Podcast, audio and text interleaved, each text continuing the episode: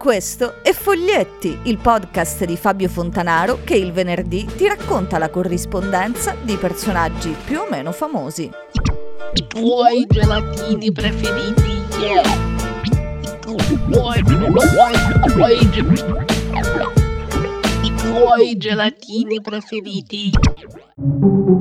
Lettera numero 17. Aida si coprirà di polvere negli archivi. Giuseppe Verdi, Prospero Bertani e Giulio Ricordi. Maggio 1872.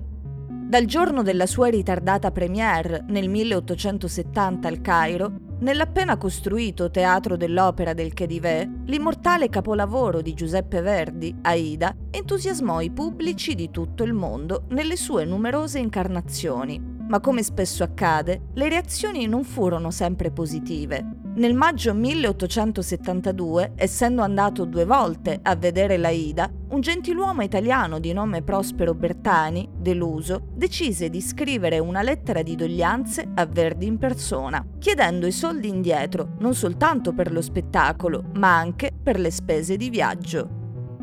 Verdi al suo editore Giulio Ricordi. Sant'Agata, 10 maggio 1872. Caro Giulio, ho ricevuto ieri da Reggio una lettera così divertente che te la mando, pregandoti di sbrigare la commissione che sto per darti. Ecco la lettera.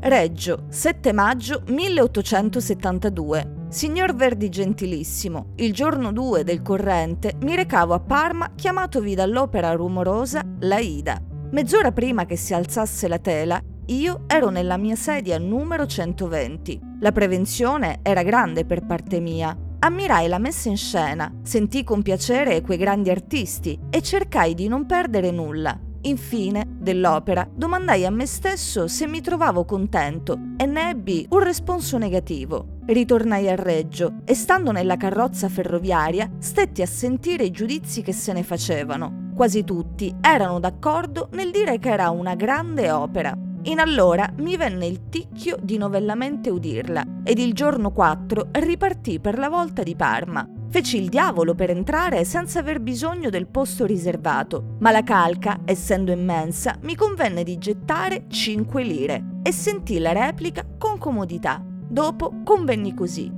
che è un'opera in cui non si trova alcun pezzo che strappi l'entusiasmo, che vi elettrizzi e che senza quel grande apparato non si potrebbe durare sino alla fine e che quando avrà fatto due o tre teatri finirà per essere posta nei polverosi archivi Ora, caro Verdi, non potete idearvi come mi trovo malcontento di aver speso in due volte 32 lire, ammesso anche la circostanza aggravante che sono figlio di famiglia e questi denari, a guisa di orribili spettri, vengono a disturbare la mia pace. È a voi che mi rivolgo risolutamente, onde vogliate rimettermi tale somma, e voi dovete restituirmela tosto. Ecco il conto, Ferrovia andata 2 lire 60, ferrovia ritorno 3 lire 30, ingresso teatri 2 lire 60, cena scellerata alla stazione 2 lire. Fanno 15 lire 90, bis 15 lire 90, totale 31 lire 80.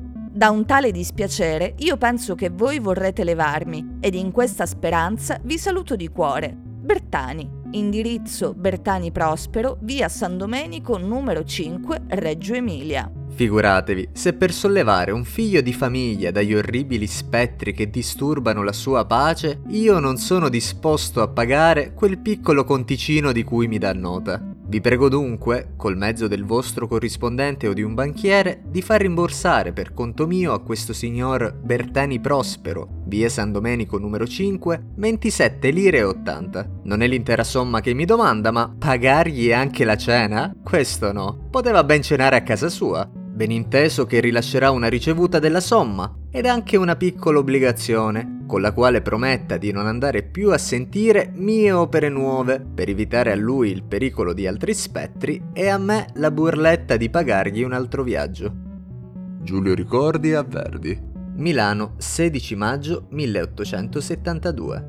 Caro Giuseppe, Appena ho ricevuto la vostra ultima lettera, ho scritto al nostro corrispondente di Reggio che ha trovato il famoso signor Bertani, pagato il conto e ottenuto l'apposita ricevuta. Sto copiando la lettera e la ricevuta per il giornale e domani vi restituirò ogni cosa. Oh, i buffoni che ci sono al mondo, ma questo è il migliore di tutti. Il corrispondente di Reggio mi scrive: Ho fatto chiamare immediatamente Bertani, che è venuto subito da me. Informato del motivo dell'invito, dapprima si è mostrato sorpreso, ma poi ha detto: Se il maestro Verdi mi rimborsa, significa che ha trovato che ciò che ho scritto era corretto. Tuttavia è mio dovere ringraziarlo e vi prego di farlo per me. Questa è ancora meglio. Lieto di aver scoperto questa rarità della specie, mando i miei più cordiali saluti a voi e alla signora Peppina. Giulio.